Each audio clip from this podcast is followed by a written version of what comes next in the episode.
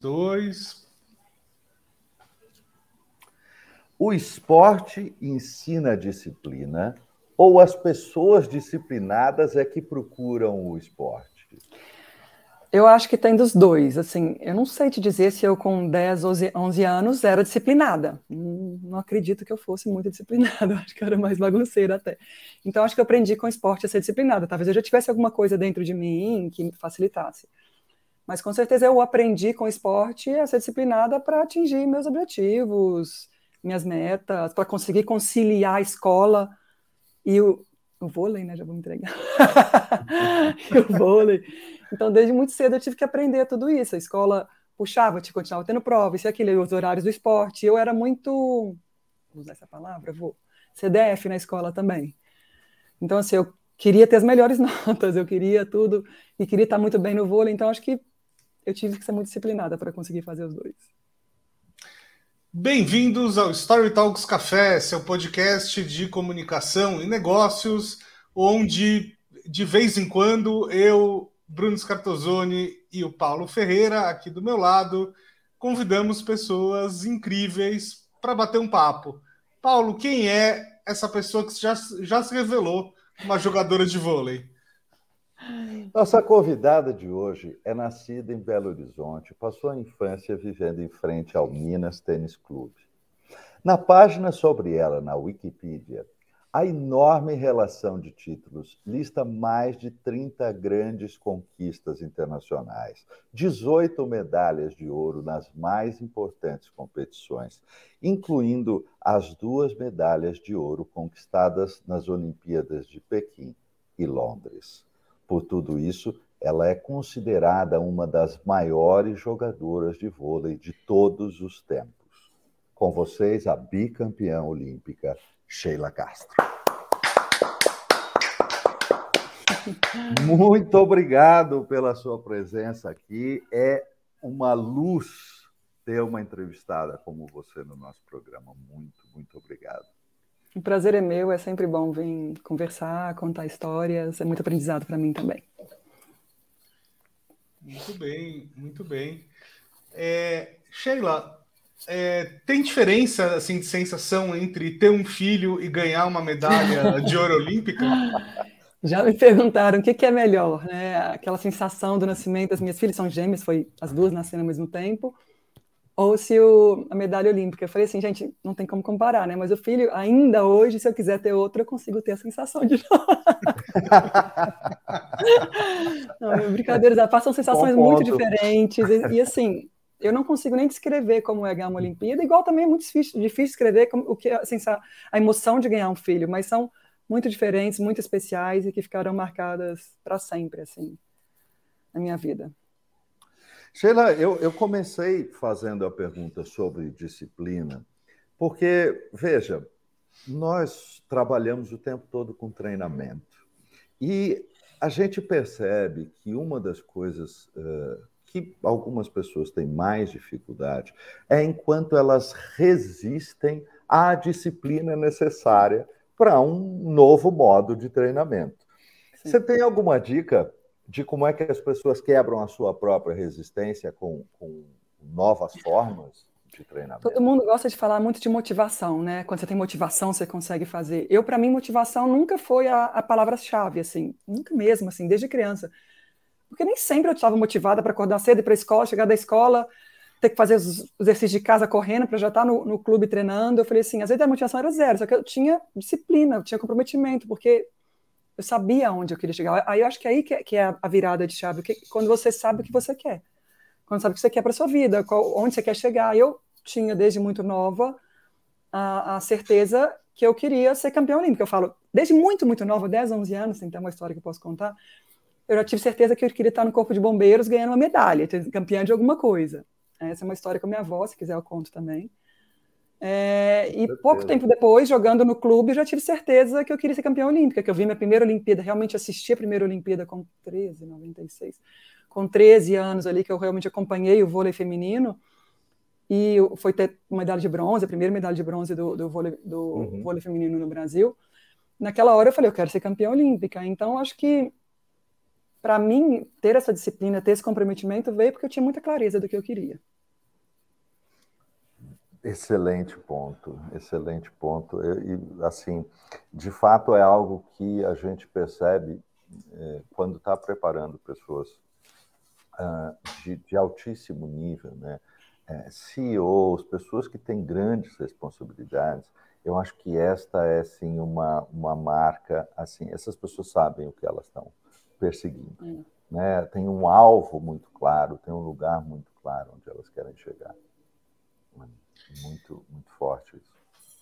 E, e, o que, que você persegue agora, depois da depois que você parou de jogar vôlei, Sheila? É, é... Eu, eu, eu, brinco, mas a brincadeira é verdade, assim, que eu me preparei para parar, né? Não foi assim, vou aposentar ou porque tive uma contusão, ou porque, sei lá, não tive algum time com salário bom, vamos falar alguma coisa assim. Eu realmente venho me preparando nos últimos anos. Eu parei de jogar em 2016 para engravidar, já desacelerei a elite, saí de seleção e tudo mais. Voltei depois de alguns anos, que eu tive, perdi uma gravidez, voltei, então assim, não foi no, no tempo que eu queria, que isso a gente não controla, né? Voltei depois de, de alguns, algumas temporadas fora, e desde então veio pensando, esse momento de parar, já tinha escutado muitas histórias de outros, de ex-atletas, lido livros, Michael Jordan, biografias, de pessoas que passaram de jogar, e como que é esse pós, e que falam que, que, sempre falaram que era um buraco, buraco negro assim, eu falei assim, não, estamos preparando, não vai ter esse buraco negro. Uma mentira, eu realmente parei, assim, vou falar meu jogo de despedida, que eu nem ia fazer, mas foi algumas pessoas falam, você tem que fazer, uma, a diretora aqui de, de vôlei do Minas ficou no meu pé assim uns seis meses para fazer o jogo de despedida, foi incrível. Depois desse jogo de despedida, eu falei, meu Deus, e agora? Realmente, entrei no buraco. Mas assim, eu estou buscando conhecimento, novas competências, já fiz, fiz um curso em Portugal de coaching alta performance esportivo, estou fazendo um outro curso em Portugal que finaliza agora em março. Fiz o curso com vocês de Story Talks, que é uma, uma coisa que eu gosto, assim, que eu, eu sempre tive um pouco não vou falar que é pavor, de medo de estar em, em frente ao palco, mas ao mesmo, mesmo tempo uma, um desafio gostoso, que era o mesmo desafio quando eu entrava, eu sinto mesmo frio na barriga quando eu entrava em um jogo importante, quando fala assim, hum. vai ali falar, vamos dar uma palestra, já fiz algumas coisas pequenas, principalmente para atleta, sabe, e dá aquele friozinho na barriga gostoso, assim, então é o mesmo, é mesmo sentimento que eu tenho, assim, que, é, que eu tinha antes de jogos difíceis.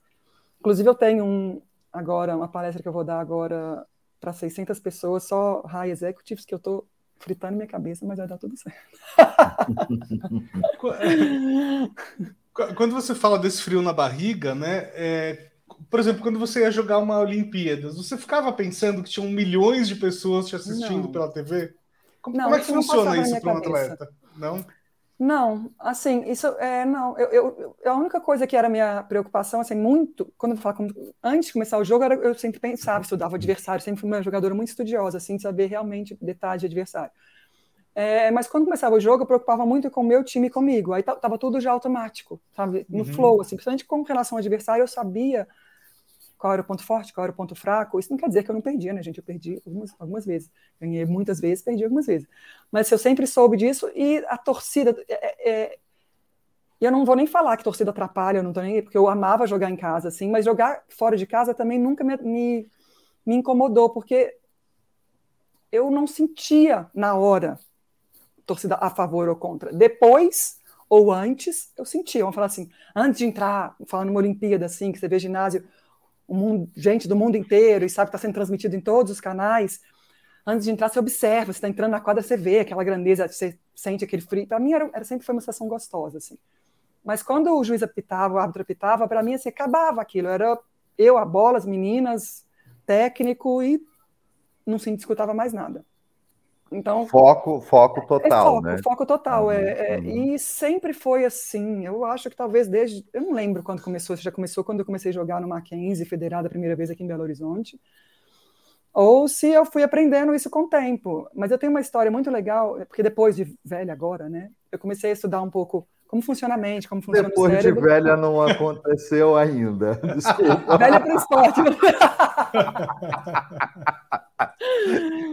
é, e assim, o, o, o, que eu sentia, que é frio na barriga, às vezes arrepiar dos pelinhos do braço, são todos sentimentos do medo, né? Vamos falar assim, que pode paralisar. Você, que a amígdala, a amígdala dispara e sei lá o quê.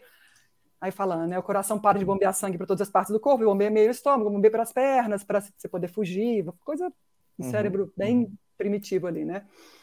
Só que eu tive uma experiência muito nova com relação a isso, que eu acho que foi quando esses gatilhos me geraram uma coisa boa, que foi a primeira final que eu joguei aqui em BH, no Mineirinho, com final assim importante, né? Da, da Superliga, que é o Campeonato Brasileiro. Eu tinha 18 anos, é, eu tinha 18 anos, eu acho, e a gente estava jogando com 21 pessoas no ginásio, e o time adversário estava esperando para entrar junto com a gente, porque não queria ser vaiado, né? Aí a capitã do nosso time, que era fofão, que na época era a jogadora mais experiente, ela era uns ela era, não, ela é talvez 13 anos mais velha que eu, 14 anos mais velha que eu, por aí, vamos dizer. Eu tinha 18, ela tinha seus 31, 32 já. Ela falou assim: Ó, oh, eu vou fingir que eu vou entrar, vou dar uma corridinha, vou fingir que eu vou entrar. Na hora que eu estiver entrando, eu vou parar para elas entrarem e a torcida vaiar. Então, quando ela fez isso, me subiu, aí a gente parou, a gente viu a torcida vaiando, me deu aquele frio na barriga e esses, os meus pelinhos arrepiando, que eu acho que essa sensação de medo virou uma coisa boa para mim, esses sintomas, vamos falar assim, do medo, né? viraram uma, uma coisa boa para mim desde aquilo. Então, toda vez que eu sentia isso, e sempre era antes de jogos importantes, me vinha uma coisa muito boa. Falava assim, nossa, chegou a hora mais importante, a hora mais legal. E assim, eu acho que eu fui construindo essa, essa trajetória minha, mas é, é, é muito gostoso. Foi eu gostei demais, de eu gostei demais da sua observação, porque é, isso é uma coisa que me parece muito clara, né? O momento em que a gente sente o frio na espinha é o momento que tem algo desafiador, que tem algo novo, que tem algo que é, né, que, que é significante para a gente. Então, é, é, é, esse o momento em que algo sério pode acontecer em termos de evolução, em termos de mudança, em termos de empurrar para frente quem a gente é. A transformação, é, muitas vezes, ela é sinalizada, então, é. por esse tipo de coisa, né? Está é, é tá em expansão, tem coisa nova vindo aí, né? Tem e tá me dando frio na barriga do mesmo jeito, tá me dando esses butterfly no stomach do, do mesmo uhum. jeito. Então, então quer dizer que são desafios novos e que eu vou crescer, que eu acho que a gente cresce com desafios, né? Não, a gente não cresce na monotonia. Ah, sim, sim. Agora, isso que você falou do, do foco, né? De entrar num jogo e quando, quando o juiz apita, né? É, você não pensa em mais nada. É, eu acho que isso é uma coisa muito legal que você pode ensinar para as pessoas comuns, né? Para os meros mortais. É tão difícil hoje em dia, né? Entrar nesse tipo de foco. Seja lá porque você é. estiver fazendo, né? Tem tanta distração, é, é... As pessoas hoje valorizam muito o julgamento. Eu acho que é, eu acho que até dentro da, vamos falar assim, dentro de uma quadra de vôlei, se você prestar atenção na torcida, sei lá, te xingando de. Eu lembro, uhum. quando eu era bem novinha, magrela, eu falei que eu sempre fui magra, né? Eu acho que talvez até mais do que hoje, que hoje eu tenho um pouco mais de massa muscular. Eu lembro assim, antes de eu começar, depois assim, mas imagina se, se deixar essas coisas me afetarem, porque querendo ou não, todo mundo sofre julgamentos aí diariamente, hoje em dia com redes sociais, Opa. mais ainda, né? Então eu, eu aprendi isso naturalmente, assim, foi uma coisa que eu realmente, acho que o, o dia a dia, a vivência com esporte, o, o, eu saber onde eu queria chegar, eu acho que tudo isso não deixava esse externo, vamos falar assim, me atrapalhar, entendeu? Bom, assim, eu, eu, eu, ouço essas colocações do Bruno, sei exatamente uh, desse tipo de coisa pelos outros, mas eu tenho, enfim, um problema ou uma característica, porque na realidade isso é, é positivo na minha forma de uso, que é o hiperfoco, né? eu caio, eu entro em hiperfoco com uma, com uma facilidade grande, e aí o risco é eu preciso botar o relógio uhum. é, para despertar, porque senão eu fico na coisa ali, né? Então é um pouco o oposto disso. Mas o palco. Eu sou totalmente o contrário. É. É. O, palco, o palco, a quadra, o destaque, estimula essa, essa situação, porque o desafio ali ele está evidenciado, ele está colocado é. na sua frente, não dá para fingir que você não está vendo. Exatamente. Então, ele te ajuda a trazer para isso. Né?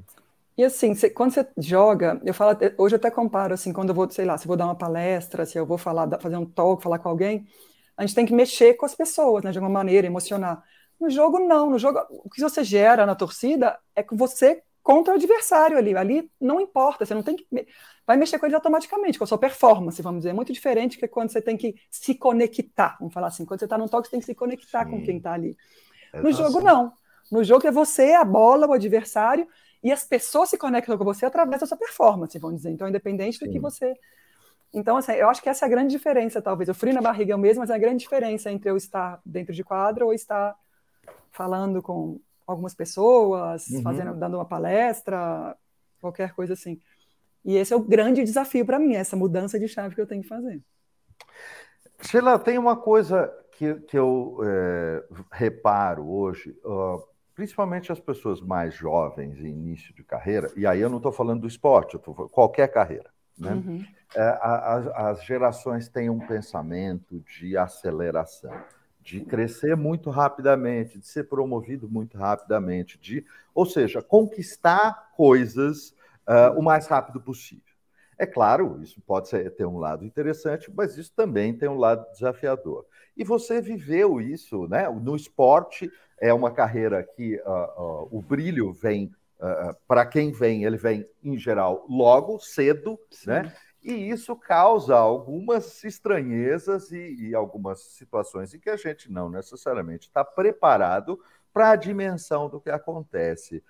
Como é que foi isso para você? Então, é porque as pessoas, todo mundo acha que realmente acontece, até porque o esporte é uma tem uma carreira curta, acontece muito rápido isso. Mas se você for pensar, de quando eu comecei a ter um, uma clareza de que eu queria ser campeã olímpica, que não dependia só de mim, é o esporte coletivo que eu faço, ainda tem isso, sim, sim. né? Até eu conseguir ir para uma Olimpíada, não é nem ser campeã olímpica, foram 12 anos. Então, se eu acho que vai acontecer da noite para o dia, eu já ia me frustrar no primeiro momento ali. Claro. A primeira Olimpíada que eu não fui convocada, em 2004, eu estava jogando titular no Minas, eu fui, participei da seleção em 2002, participei da seleção em 2003, 18, 19 anos. Em 2004, o técnico não me levou, voltou com as jogadoras mais antigas e eu não fui. Se eu já gerasse a frustração de querer tudo assim, no imediatismo ali, eu já seria, já não, não conseguiria seguir em frente, né? Por isso que eu falo assim, eu acho que talvez, eu vou falar, são suposições que as redes sociais mostram Pare... pelas redes sociais você tem a impressão que foi tudo muito fácil assim para as pessoas vencedoras, é. né? E não foi, não é, não é que não foi, não é, nunca vai uhum. ser, vamos dizer. Vai ser se você jogar na Mega Sena hoje e conseguir ser milionário amanhã, e que assim, eu acho que não vai acontecer. é, é, como, mas é um trabalho como, é. longo. É um trabalho uhum. longo. é, é, é eu acho que assim, as, as pessoas, é, quando eu falo as pessoas, não é nem a nova geração, né? Eu acho que todo mundo perdeu um pouco essa noção de é, de que a vida, né, o, o, os sucessos da vida normalmente acontecem em janelas de 5, 10 anos, né? Normalmente, para você atingir certos lugares, não é da noite para o dia, é muito difícil isso acontecer. Hum. Só que ninguém tem paciência mais para esse tipo de janela, né? Por cinco, cinco anos o mundo já, já é outro, já tudo, enfim. É, mas colocar as pessoas, colocar a cabeça das pessoas no lugar de novo é, é muito complicado em relação a é. isso. É, eu fui para a seleção brasileira muito nova, né? Com 18 anos. Hoje você vê jogadores que estão chegando na seleção brasileira com 24 anos, 25 anos. Então, assim, eu fui realmente para a primeira seleção brasileira adulta, não, de base com 18. Então, você fala assim, nossa, você atingiu o sucesso muito rápido. Não, eu peguei uma transição ali, as jogadoras mais velhas que não gostavam do técnico, pedindo dispensa. Uhum. Aproveitei a oportunidade que eu tive, que também tem isso, quando a oportunidade chega, você tem que estar pronta, né? Senão também depois você não aparece, às vezes não aparece de novo. Mas assim, mas não, até de ir para a seleção brasileira, conseguir para uma Olimpíada já foram seis anos, entendeu? De chegar numa seleção brasileira adulta até ir para a minha primeira Olimpíada. Uhum. E nisso já eram seis anos antes, eu pensando e mentalizando, eu com a medalha olímpica no peito, numa, mentalizando, que eu falo assim, mentalizando e treinando muito, né? E, é, até eu conseguir conquistar meu primeiro grande objetivo. Lógico que entre esse eu tive várias, vários outros objetivos claro. No meio do caminho, até para não me frustrar, que se eu tivesse só esse objetivo de ser campeã olímpica ali, talvez nunca chegaria, né? Uma coisa muito importante que você está destacando é essa ideia de escalas de objetivos, Sim. né? Porque a, a, carreira esportiva ela, ela tem isso até pela estruturação dos campeonatos, das ligas e tudo. Você vai tem uma certa escala que você vai subindo, né? Embora Sim. aconteça relativamente rápido, pelo menos Sim. na impressão de quem Não, olha é que de falo, fora. É porque é curta, né? Então, ou você Sim. acontece dentro, ou você vira uma das melhores até seus 25, 26 anos, melhores que eu falo assim do país, se você quiser grandes títulos, ou realmente você vai ficar ali sendo mais uma jogadora, entendeu? Então é curto nesse, nesse sentido, que 25, Sim. 26 anos você já tem que estar tá entre os melhores é, do mundo. é porque a, a, curva, a curva é. não, não vai favorecer, depois é. disso vai, dificilmente é. vai continuar uh, melhorando, digamos assim. Né? Exatamente. Por mais que hoje você vê grandes jogadores, e eu poderia estar jogando ainda até hoje, tem a Carol Gattas, que estava agora esse, jogando Mundial no passado, foi é, medalha de prata. Ela está com. Eu tenho, eu tenho 39, 41? Ela é dois anos mais velha. 41 anos, entendeu? É, ou seja, 41 anos jogando Mundial, titular da seleção brasileira, que foi prata no Mundial. Então hoje você vê, acho que, lógico, é porque evoluiu parte física, técnica e tática, tudo, uhum. você vê é, atletas jogando mais tempo. Pega o Federer, que aposentou agora, o Tom Brady, você, assim, mundialmente uhum. você vai uhum. encontrar uhum. atletas jogando até os 40 e poucos anos, 40 anos, e em alto nível. Hoje existe isso. Antigamente parava com 30, 31. Entendeu? Sim, então, sim. É mais... a, a, longevidade, sim. É, a, as questões de saúde, a longevidade do ser humano tem, tem tido impacto nesse é. sentido também, né? Claro. É, deixa, deixa, eu mudar um pouco de assunto aqui. Sheila, você jogou na Itália, né? Um, um período, não foi Bem isso? nova para a Itália. Bem nova. É, qual que é a diferença, assim, da organização do esporte né, na, na, na Europa e aqui no Brasil? Tem muita diferença? Tem, assim, é, tem diferença. É, eu fui para a Itália na época que eu comecei eu fui, fui em 2004, que eu ia fazer 20, 21, eu tinha 20 anos. Quando eu assinei o contrato, eu tinha 20 anos. É, eu vou falar assim, não vou nem falar que é mais organizado, mas eu posso dizer que tem mais patrocínio. Entendeu? Eu acho que a uhum. organização da Superliga é boa, do Brasil, assim. A Confederação Brasileira faz um bom trabalho, mas assim, tem mais patrocínios, talvez seja um pouco mais livre também. Eu acho que aqui é um pouco amarrado. Lá tem gente que fala, ah, é feio ver um, um campeonato italiano, porque você vê patrocínios colados em toda a quadra, é, os negócios colados assim, de várias coisas diferentes, eles falam que fica poluída a imagem. Eu falei, é poluído, mas é que tem dinheiro, né? Rola, é onde tem investimento. Eu falei, aqui a gente tem algumas regras, aí eu acho que é imposto pela CBV, que não pode ter tantos patrocínios na quadra, não pode sei lá o quê, então isso também atrapalha um pouco. É, já joguei na Turquia também, que num, num time que, na minha opinião, é a melhor estrutura do mundo, tanto que é o melhor time do mundo já há vários e vários anos. Qual time é, é esse? É o Vakif Bank. É o, um time do banco. É o Vakif Bank é o banco do governo, feito se fosse tá. lá, Banco Brasil hum. Caixa, qualquer banco assim, vou ficar falando aqui.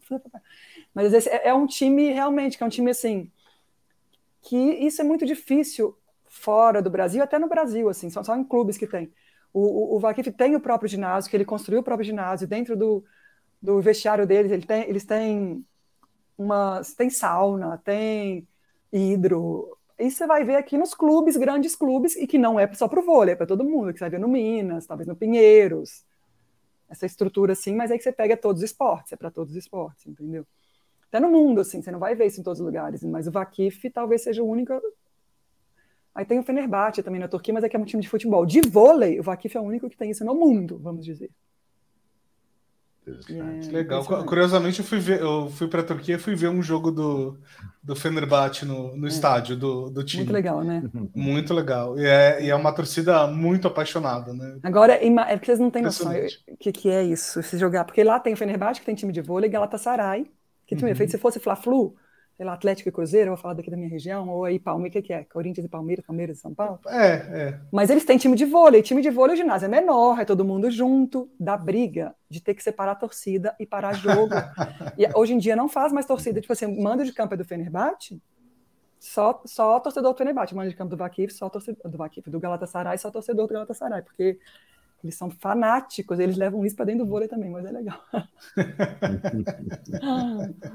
falando, falando nessas questões nessas diferenças entre o vôlei e alguns outros esportes, Sheila, eu tenho a impressão que o vôlei, uh, talvez até impulsionado pelos resultados aqui no Brasil, que vieram para o vôlei feminino cedo, né, numa visão uh, pública, digamos assim, que, diferente de outros esportes, no vôlei, pelo menos como plateia, eu sinto que existe um interesse mais equilibrado no vôlei feminino e vôlei masculino Sim. em relação a outros esportes. Outros esportes Sim. têm uma diferença maior. É, por que, que você acha que isso, uh, olhando de dentro, por que, que isso é. acontece? O que, que isso muda? Eu acho que é, é, é, muito é difícil falar porque acontece. A gente já, já debateu isso algumas vezes, né? Porque que o uhum. futebol tem muito mais visibilidade, futebol masculino Sim. do que o feminino. E o vôlei feminino até muitas vezes tem muito mais audiência que o masculino, Sim. assim. Nem, eu acho que é bem equilibrado, mas tem vezes que tem até mais audiência. Uhum. Eu acho que por causa de resultados, com certeza, que a gente tem resultados, que o brasileiro gosta de resultado. O brasileiro não gosta de esporte, isso eu tenho certeza. tá? Eu tenho certeza que o brasileiro não gosta de esporte. Então, você eu, gente, já viajei o mundo inteiro, eu sei quem que a gente gosta de esporte e quem que não é. O brasileiro gosta de resultado, ele gosta de futebol porque o Brasil já foi sei lá quantas vezes campeão do mundo. Olha que é, não adianta. É. E assim, é. então eu, eu, eu, acredito mesmo nisso. Você vê o basquete, o basquete hoje em dia ninguém fala tanto. E na época da Hortência, do Oscar, todo mundo falava muito. Por quê? Porque tinha resultado, muito mais resultado okay. do que tem hoje em dia. Uhum. Então, assim, o brasileiro gosta de ver o ouro ali, gosta de ver a medalha. Tá. é, a gente não tem essa cultura esportiva. Eu acho que isso já vem das escolas, vem de da base ali mesmo. Eu acho que isso que tem que mudar no Brasil, se a gente quiser até dar mais visibilidade para o esporte feminino. Mas esse nosso esporte feminino não é só no Brasil. Eu, por exemplo, joguei as últimas duas temporadas minha profissionalmente. Os Estados Unidos não tinha uma liga profissional de vôlei, nem masculina nem feminina. Nunca teve. E eles criaram nos últimos dois anos, 2020, 2021 e 2022, uma liga mais curta, de dois meses só. Aí convidaram algumas atletas para participar é, mais assim, com nomes mais exponenciais no mundo, né? Tá, para chamar mídia e tal, e a maioria era das universidades de lá. E eles fizeram essa liga para vários esportes femininos só, para incentivar o esporte feminino, hum. que você vê que no mundo inteiro é mais. Tem, ainda existe essa diferença. Até eu acho, mas eu acho que vem uma coisa de muito tempo atrás, que antigamente as mulheres, né, que a gente está mudando o cenário aos poucos, assim, podia ser mais rápido. É, isso podia, não é do esporte, isso é um é, reflexo da sociedade, sociedade, no esporte, né? Exatamente. É, sim, sim, tá. Agora, so, sobre essa diferença do vôlei masculino e feminino, eu tenho um palpite, porque, enfim, minha esposa, é, a Raquel, é muito fã de vôlei feminino e a gente já, já teve essa discussão aqui em casa, né? E a resposta dela eu achei boa. Ela, ela falou assim, é, que o, o, vôlei feminino, em comparação ao masculino, tem ralis mais interessantes, Sim. né? Sim. Por, por, causa de uma questão de força física, muitas Sim. vezes o, no vôlei masculino o cara dá uma porrada, acabou o é ponto. É papum, é. É, é papum, né? E feminino é. não, a bola fica mais no ar. jogo, exatamente. É. é. verdade. Aí tem gente que fala que gosta mais do vôlei feminino porque é mais emocionante, é. exatamente por causa dos ralis e tal. Rally, eu gosto muito de assistir os dois, tá? do jogo, né? Pelo menos para quem assiste, para quem está na quadra, deve ser um sofrimento danado. Mas, cara, para quem assiste, o rally é o ponto alto da história. É, não, é, é, e a gente assistir depois gravado, assim, os rallies. Hoje que eu assisto muito mais do que jogo, né? Que eu não jogo mais, eu só assisto. Quando a bola não cai, gente, dá aquele desespero. Eu falo, meu Deus, não vai cair. Mas é muito legal, é muito legal. E masculino é muito força ainda? física, né? Assisto. Eu assisto quando eu estou envolvida com vôlei, acho que vou simplificar de alguma maneira. É. Porque eu gosto, assim, eu, eu falo que eu tive a sorte de fazer por muitos anos o que eu gosto. O vôlei, para mim, sempre foi uma paixão, assim, talvez a primeira paixão, assim. Eu aprendi desde muito nova a gostar de vôlei e sempre tive prazer de estar dentro de quadra. Vou sentir falta para sempre. Antes que vocês perguntem, todo mundo fala, você não sente falta? Eu falo, gente, eu vou sentir para sempre. Eu falei, tá tudo bem. Eu falei assim, eu sei disso, eu, eu sei que eu, eu vou sentir para sempre. É, Aí chegam para mim e falam assim, vamos já bater uma bolinha? Eu falo, não.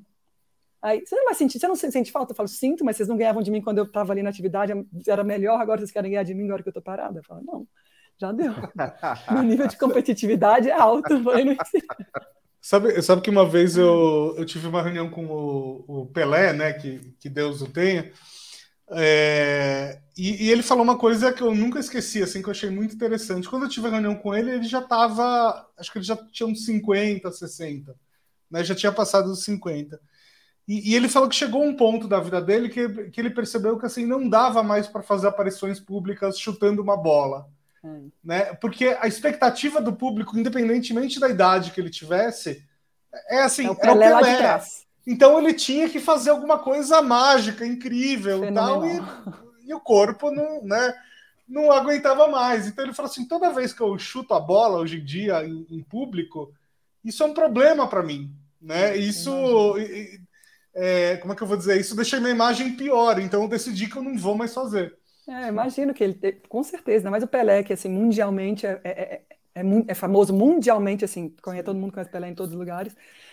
E eu imagino, e eu, para mim, realmente, eu acho que é isso. Eu acho que a gente jogou. Eu tô comparar com o Pelé, não tô me comparando com o Pelé, não, tá, gente? é quem jogou assim muito tempo no alto nível, alto rendimento, e até pra gente, assim, quando a gente começa a não conseguir fazer as coisas com tanta facilidade que antes, eu ainda consigo, porque é recente, tá? Se eu ficar ali dois meses treinando, eu sei que eu vou voltar, um mês, dois meses voltando a forte, eu sei que eu vou voltar a jogar bem, assim, mas em algum certo momento vai parar de conseguir. No vôlei você tem que saltar, não vai saltar mais tanto, tem isso. Então, assim, é frustrante pra gente também. E aí eu brinco assim, vocês não ganharam de mim antes, vão ganhar de mim agora que eu não consigo? Eu falo, não, é, acabou, acabou, entendeu? E, mas eu imagino isso do Pelé, assim, porque. E com certeza todo mundo queria ver isso dele, né? Ele pegando a bola, Sim. ele fazendo, sei lá, os, os dribles dele, e uma hora não vai mais. E ele com certeza se sentia frustrado e também frustrava o povo. Eu acho que era, era tudo ali. Exatamente. Sheila, você foi, foi liderada, né, encarando o papel de técnico dos seus times como um, uma liderança estratégica que está colocando ali as, os objetivos, as coisas. Você foi liderada por alguns dos técnicos mais importantes. E também, no início da, da sua carreira, viveu ali experiências aonde é, é, desalinhamentos de equipes com lideranças causaram problemas e abriram oportunidades. Quais foram as coisas mais marcantes que você aprendeu sobre liderança? Porque o esporte coletivo tem uma coisa muito diferente nisso, uhum. né? Esportes individuais é uma relação muito individual do, do atleta com o técnico. Mas o esporte coletivo aí tem uma, uma coisa muito relevante Sim. em termos de equipe, né? primeiro lugar, assim, eu acho que vamos falar da hierarquia, vamos falar da liderança dos técnicos, comissão técnica com atletas. Eu acho que quanto mais, eu acho, eu tenho certeza disso, quanto mais os técnicos mantendo essa hierarquia, que eu acho que tem que sempre manter, tá? É, eu acho que a liderança, muita gente fala de liderança horizontal, eu acho que tem que ser até um certo ponto, eu acho que tem que ter essa hierarquia, mas eu acho que quanto mais os técnicos, como que eu posso dizer, se vulnerabilizam, quanto mais eles se mostram humanos também, mais eles se conectam com, com as atletas. Eu acho que isso uhum. é, é, é, natural, assim, acontece essa conexão naturalmente. Quando o técnico isso eu acho que qualquer líder, tá? É, quer ser aquele negócio muito durão, e todo mundo tem essa impressão do Bernardo, ele não é nada disso, tá? É, até do Zé, assim, é esse técnico que só manda, manda, manda, faz. Não adianta. Eu, eu até brinco até hoje que técnico e atleta não fala a mesma língua, e eu acho que nunca vai falar. Mas quando ele se mostra um pouco mais vulnerável, a conexão acontece. Eu tenho até uma, uma história muito legal disso, que é na Olimpíada de 2012. É, eu até vou falar dessa história na palestra que eu vou dar, que é sobre liderança humanitária, que a gente começou a Olimpíada de 2012. 2012 foi um ano muito problemático, assim, para mim pessoalmente, mas também para a seleção. A gente começou muito mal a, a Olimpíada. E o Zé, o Zé Roberto, a comissão técnica, achava que aquele ciclo olímpico, os quatro anos nossos, tinham sido piores que os quatro anos de 2000 até 2008. Então, que a gente tinha preparado pior, assim, porque, sei lá, eles tinham, eu acho que, eu, aí a minha visão, ele vai ter outra visão, né, a visão de atleta. É, eu acho que a gente ganhou 2008, então acho que eles ficaram com medo da gente relaxar, porque já era campeã olímpica e não correr tanto atrás. Então, eles foram muito mais, realmente, general, durão, papapá, Chegou hum. em 2012, a gente completamente desconectada, tanto que a gente começa a Olimpíada desconectada, que eu falo assim, comissão e atletas. Hum. A gente começa a Olimpíada muito mal, não estou falando que era culpa deles, mas assim, a gente não conseguiu se conectar. E a gente começa a perder, a gente começou quase perdendo para a Turquia, ganhamos 3 a 2 perdemos para os Estados Unidos, aí perdemos para a Coreia no terceiro jogo, assim, sei lá, nunca tinha perdido para a Coreia, talvez na vida, na história do vôlei brasileiro, nem sei falar, talvez esteja falando besteira, mas assim, uma derrota que pelo menos tinha uns sete anos que não existia essa derrota para a Coreia. Uhum. A gente perde 3 a 0 para a Coreia, risca, começa a arriscar não classificar para a segunda fase, nem passar da primeira fase da Olimpíada. Então a gente foi para o fundo do poço, literalmente fundo do poço. Eu lembro que a gente saiu daquele jogo ali. E assim, é, aí são três pessoas que, duas pessoas para mim são muito marcantes, sempre foram nessa história minha na seleção, que é a Fabi, a Fabiana, que era capitã da seleção, e a Fabizinha, é, a Líbero. E eu acho que nós três éramos as grandes líderes ali da seleção como atletas. E a gente sai do, do daquele jogo, passa pelo, pelo corredor de entrevista ali para dar entrevista e né, sem, sem nem muito o que falar, não tinha nem sabia o que falar. E a gente para, quando a gente chega no vestiário, a gente para ali na porta do vestiário lá de fora, senta as três no chão e começa a chorar. A gente começa assim, a chorar mesmo, assim, chorar de que não sabia o que está acontecendo. Por que, que a gente estava jogando daquele jeito, por que, que as coisas não estão acontecendo, assim. realmente fundo do poço, eu posso dizer. E nisso passa uma coreana, que já que foi melhor, até ganhou nessa Olimpíada a melhor jogadora do mundo, que até hoje é uma das referências do mundo aí. Hoje eu sou amiga dela, nessa época eu nem era. E na hora que ela passa e ela vê chora, ela, a gente chorando, ela fala assim: vocês estão chorando porque vocês são os melhores do mundo. Vocês que vão ganhar a Olimpíada. Ela ainda fala assim, entendeu? Só que pra gente ali é, é realmente assim, a gente estava quase desclassificada. E estava desconectado, assim, a gente não via uma solução porque a gente não sentia um, um, uma equipe ali, um grupo, uma, uma brigando pela outra, a comissão brigando pelos atletas, as atletas brigando pela comissão, não existia isso. Aí tá, a gente vai para a Vila Olímpica, aí chega na vila, o jogo foi de noite, então a gente chegou na vila, vai comer isso, aquilo, vai para o quarto, para os apartamentos, já era bem tarde.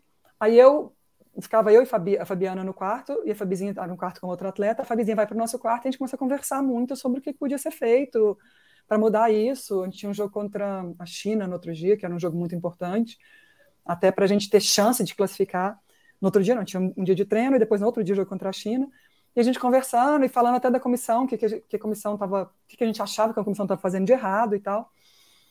E que é para Fabi, né, a capitã, e falar com o Zé, dar esse feedback para o Zé, do que, que achava que podia mudar. Então a gente ficou assim umas duas, três horas conversando. A Fabi vai falar com o Zé já umas três da manhã, e eu e a Fabizinha no quarto, ansiosa, esperando ela voltar, e ela volta fala, falei, acho que eu consegui falar tudo, e eu acho que foi uma grande lição para a Fabi esse, esse, dia também, porque a Fabiana tinha muita dificuldade de, de falar, assim, com o Zé. Eu acho que é, é, ela mesma sempre falou isso comigo, a gente era muito nova ali ainda, tá? É, sei lá, eu tinha 27, a Fabi tinha 25 anos, então, sabe assim, é muito, a gente estava num momento muito difícil, mas muito nova ainda. E a Fabi fala assim, eu sempre tive dificuldade de falar com meu pai, imagina vai falar com o Zé Roberto, né? Mas ela conseguiu falar os pontos que a gente achava que, tavam, que podiam melhorar, que eles podiam se conectar mais. Mas a gente não sabia qual seria a reação deles, né? Com o que a gente achava, se eles achavam a mesma coisa se não, não achavam. Aí o Zé marca uma reunião para 10 horas da manhã do outro dia, ou seja, isso já era umas 4 e meia, 5 da manhã, com, é, com todo mundo, né? E quando a gente chega para essa reunião, o Zé simplesmente, o que, que ele faz? Ele começa a falar os pontos positivo de cada atleta, nem dentro de quadra, mas assim como pessoa. Por que cada uma estava ali? Eram dois jogadores, ele começa a falar individualmente de cada uma. E depois que ele fala, ele abraça cada jogadora. A gente até se emocionou chorando nesse momento. Então, esse momento, depois disso, a gente ganhou todos os jogos. Hum. A gente ganhou de 3 a 2 da China, a gente ainda dependia, para classificar, a gente dependia dos Estados Unidos ganhasse da, Turquia, não dependia da gente, mas assim, a gente não perdeu mais jogo nenhum. E foi um momento que eu acho que o Zé se vulnerabilizou ali pra gente, né? Eu falo, o Zé representando a comissão técnica. Uhum, uhum. E isso gerou, voltou essa conexão. Acho que ele mostrou ali, talvez, não sei se é fragilidade, eu acho que é, mas mostrou ali com a gente, entendeu? E depois ali a gente não, não perde mais nenhum jogo e a gente é campeã, bicampeã olímpica. Por isso que eu falo que o líder, ele tem que saber dosar. Eu acho que tem que existir essa hierarquia, mas ele tem que saber também ser vulnerável, mostrar às vezes que ele está no mesmo patamar do outro ali, que ele quer a mesma coisa, que precisa, e que precisa ir junto. Eu acho que esse ano foi uma grande lição para mim de disso, dessa, desse tipo de liderança mais. Porque o ciclo foi muito general, general, vocês não podem relaxar para ser campeão. E ali na Olimpíada, daquele jeito, não estava funcionando, e foi a hora que ele deu um passo atrás. Eu acho que o Zé fez isso, dar um passo atrás, e, e, e fez isso, e a gente se conectou de novo. Não foi nada de treino, nada de físico, nada de nada, foi a conexão ali. Pois é, mas são seres humanos e a dimensão emocional vai se impor. Vai, é, vai se impor.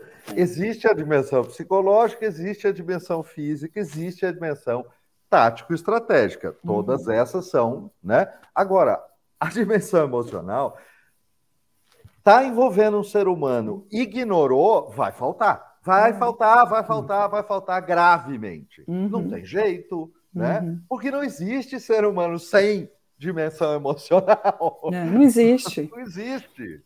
E assim, uma coisa que eu sempre falo, assim, hoje em dia falam muito, mas eu sempre tive isso muito claro na minha cabeça, é que você chega numa Olimpíada, no Campeonato Mundial, que são campeonatos que acontecem de quatro em quatro anos, né, os mais importantes a nível mundial, assim, e que todo mundo assiste, é, você chega na melhor forma física, tática, técnica. Isso aí todos os atletas chegam na melhor forma física, tática e técnica. Então, o que vai fazer diferença é emocional, é a cabeça. Entendeu? Você, você pega os melhores ali, quem vai. Ou no atletismo, vai ganhar por milésimo de segundo, sei lá, o que vai ser aqui, entendeu? Não vai ser. E, e tá no, foi a lei do atletismo que assim, são milé, ou natação, que são milésimos de segundo, é um detalhe que você vê assim, menor ainda que no vôlei, que é em outros tá. esportes coletivos. Então, assim, é, quando, pessoa, quando todo mundo começar a entender que o, o emocional de todo mundo importa muito, as coisas vão mudar. O interessante de você falar sobre isso, Sheila, é o seguinte: a gente tem, claro, eu não acompanho isso no mundo esportivo, mas acompanho isso há muitos anos no mundo do trabalho, no mundo corporativo. Eu fui diretor de criação, liderei equipes por mais de 30 anos. E existem estudos muito sólidos, mas extremamente sólidos e num volume absurdamente grande, que falam, que dão embasamento uh, uh, científico para essas afirmações que você está fazendo. Agora, isso não é novidade. Uh, esses estudos começaram a, a, ter muita, muito volume, muita consistência desde os anos 90, em termos de mundo corporativo. E a mudança é muito lerda. Muito. Muito, muito. lerda. Muito.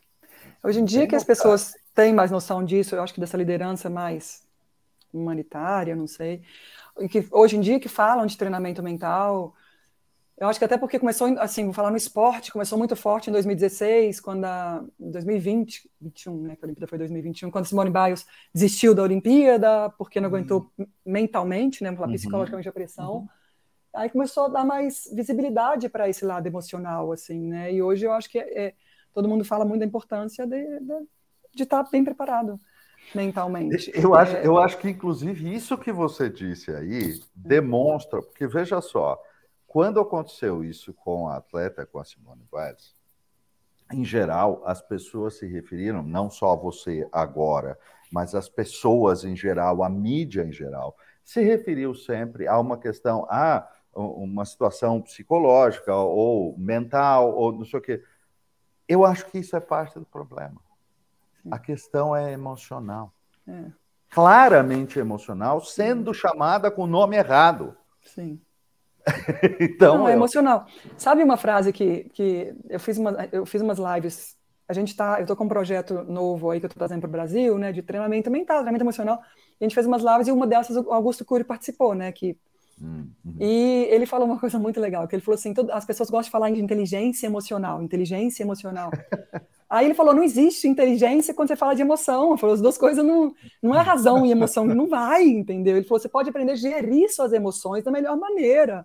Mas inteligência emocional, ele falou, esse termo para mim que ele que usa tanto hoje em dia, não bate. E quando ele falou, eu falei, tem razão, entendeu? Porque realmente, assim, você acaba que você faz as coisas por causa da sua emoção, não é por causa da razão. Você planeja tanto de coisa racionalmente, depois emocionalmente. É, e a gente é. tem um, a gente tem uma conexão entre o aspecto emocional e os aspectos motores, biológicos e instintivos, que é muito mais base, muito mais fundamental do que a cabeça, né?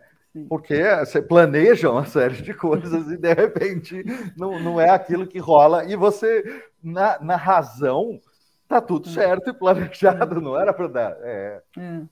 é.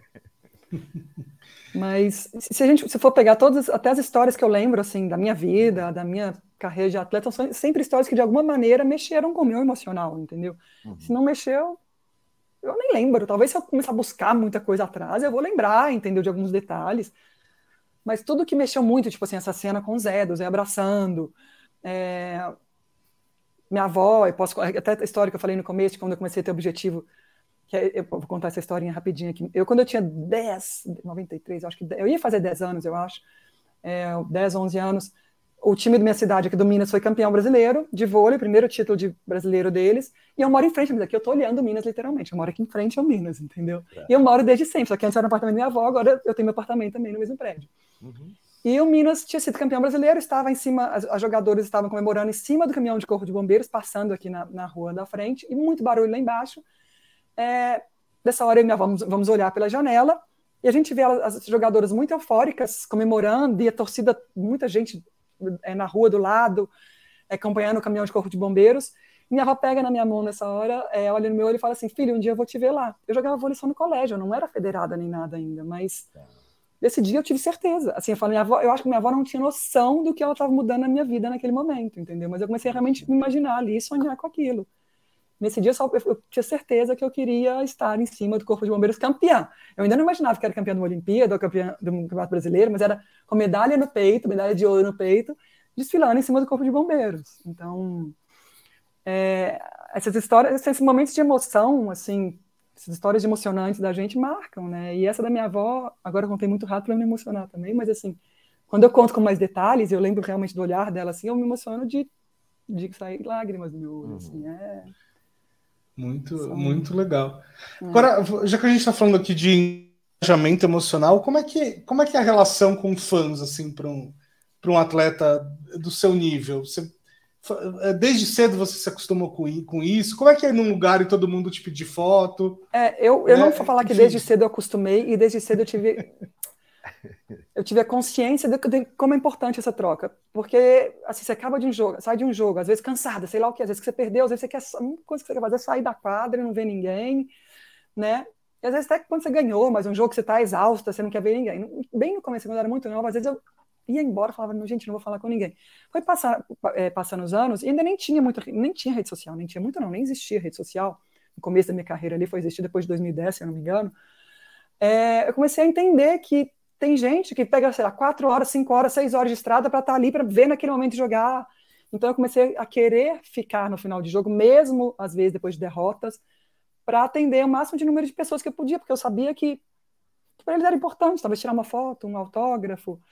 É, então eu comecei a, a, entender mais o lado deles, que às vezes, realmente, assim, eu tive meu jogo de despedida, que veio gente do Peru, gente de Argentina, gente de todos os lugares para assistir um jogo meu que seria o último jogo. E eu, aí eu falo assim, ainda bem que eu tive.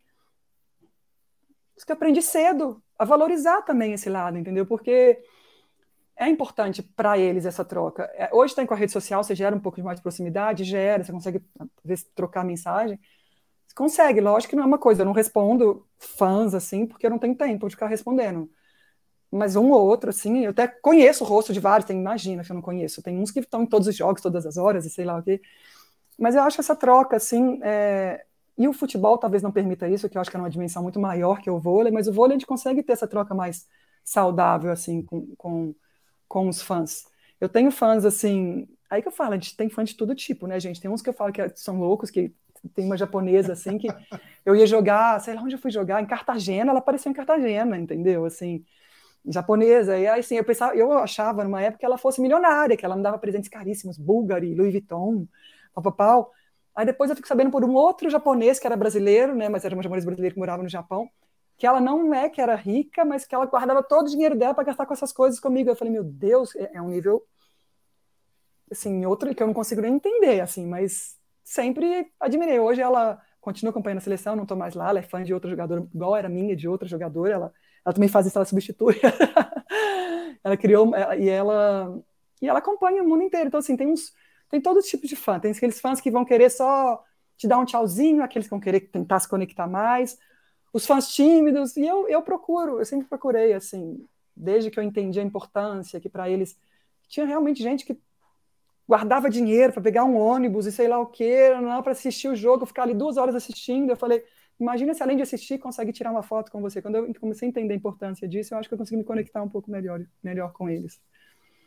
E também replicar, estando do outro lado, aquela cena de inspiração que transformou a sua vida, Sim. na verdade, né? Exatamente. Porque isso também é, acontece, é. né? É. é alguém jovem, uma criança olhando para um ídolo, é, muitas vezes isso é fundamental para puxar é, o amor dessa, dessa pessoa pela, pela ideia, puxar para a realização, puxar para fazer isso. E, e, e, quando você fala aí da situação de, de lidar com os fãs e tudo, aí eu tenho que contar aqui para a nossa audiência o que aconteceu quando você teve no nosso curso. Né? É, é, um curso que aberto com várias pessoas. A Sheila simplesmente se inscreveu e foi ao curso. A gente nem sabia exatamente que isso ia acontecer. E o curioso da história é que as pessoas, as outras pessoas que estavam no curso, Sheila tem uma atitude tão tranquila, tão pé no chão, tão normal e gente, que as outras pessoas do curso olhavam para ela e falavam: Nossa, essa moça é a cara da Sheila do vôlei, mas eu acho que não pode ser ela. Porque... Isso foi uma coisa muito interessante que chamou muita atenção, por causa desta sua atitude muito tranquila, muito normal, muito natural. Admirável, isso é muito legal. É. Obrigada, obrigada. Mas é isso, entendeu? É que eu falo assim, e eu me vejo muito, todo mundo fala assim, ah, é a Sheila do vôlei, um patamar muito distante. Sou a Sheila do vôlei, mas também sou a Sheila igual todo mundo, né? Eu falo assim. É, e com certeza tem, eu fui muito brilhante no voleibol, mas tem pessoas brilhantes em todas as áreas aí da vida e eu acho que a troca é muito importante. Então, eu não sei, eu sempre tive esse, esse, aí eu acho que é aprendizado dentro de casa, pé no chão também, também dos técnicos que eu peguei aí na minha adolescência, infância, adolescência, ali também sempre ensinaram isso.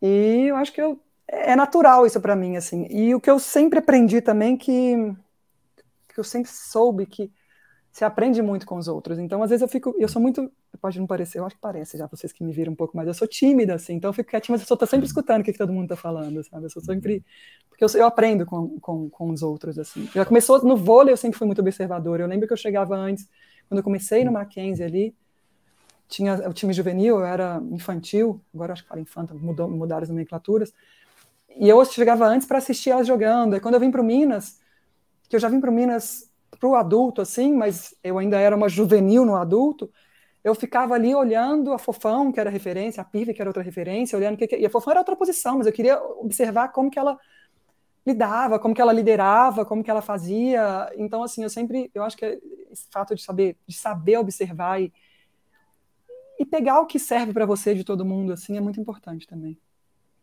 Teve, teve uma outra coisa que você falou, Sheila, que, que me chamou muito a atenção, que você falou assim, bom, até uma data tal nem existiam essas coisas de redes sociais, né? E você é uma, né, uma pessoa jovem, terminou a carreira aí ontem praticamente. A gente se esquece, né, um pouco como, como esse mundo no fundo é novo, né? É novo. Porque a gente vive isso tão, tão intensamente que parece que sempre teve aí, mas na verdade não. Né? Isso é. é, é muito maluco. É muito novo, é muito novo. E, eu, e hoje, assim, eu peguei uma época com rede social jogando em alto nível, né? E a pressão é diferente. Todo mundo fala assim: ah, você tinha muita pressão. A nossa pressão na nossa época era a pressão da imprensa, que eu acho que a gente tinha. Hoje em dia, por isso que eu acho que talvez a gente vê tanta crise de ansiedade, eu não sei. No vôlei, igual você vê em tudo, porque a jogadora se torna a melhor jogadora do mundo em um dia, né, aquele negócio uhum. jogo fez um jogo bom, hum. nossa, ela. E assim, além disso, a comparação que gera é a, é, vai substituir a Sheila na seleção, é, é, a nova Sheila e sei lá o quê. Aí no outro dia não jogou tão bem, que é normal, tá começando, já ficou pior do mundo de novo, entendeu? Então imagina isso para a cabeça de quem está começando ali, entendeu? Um dia é a Sheila, que foi, eu para me tornar a Sheila foram aí vários anos, não é a Sheila do vôlei, não é eu me tornei a Sheila do vôlei da noite para o dia, mas ela se tornou ah. a Sheila do vôlei da noite para o dia.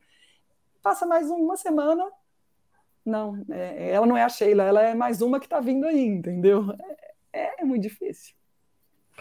Você sabe que eu estou assistindo uh, um documentário, uma série documental sobre o Tom Brady, né, que uhum. acabou de se aposentar semana passada. E uma coisa que é muito curiosa nessa série, ele é um dos produtores, então, claro, a série é, é, é endossada por ele. Uhum. Mas mesmo sendo endossada por ele, tem uma coisa muito interessante que fica muito clara assistindo a série toda ele é o cara que mais ganhou no esporte dele na história. E ainda assim, assistindo a série toda, você vê o quanto ele perdeu, o quanto ele tomou pancada, o hum. quanto ele foi xingado. Hum. Uma coisa absurda, assim, absurda. E tem um episódio que eu acabei de ver que tem justamente um momento assim, em que ele era o, o, o rei do mundo num instante e era o maior vilão no, no, no instante seguinte porque a mídia trabalha com os extremos, né? O que vende, o que gera é. audiência é o, a coisa extrema, é, é, o desastre ou a glória total, né? Porque aquilo que é o dia a dia não vem de história, né? É. Esse é o fato.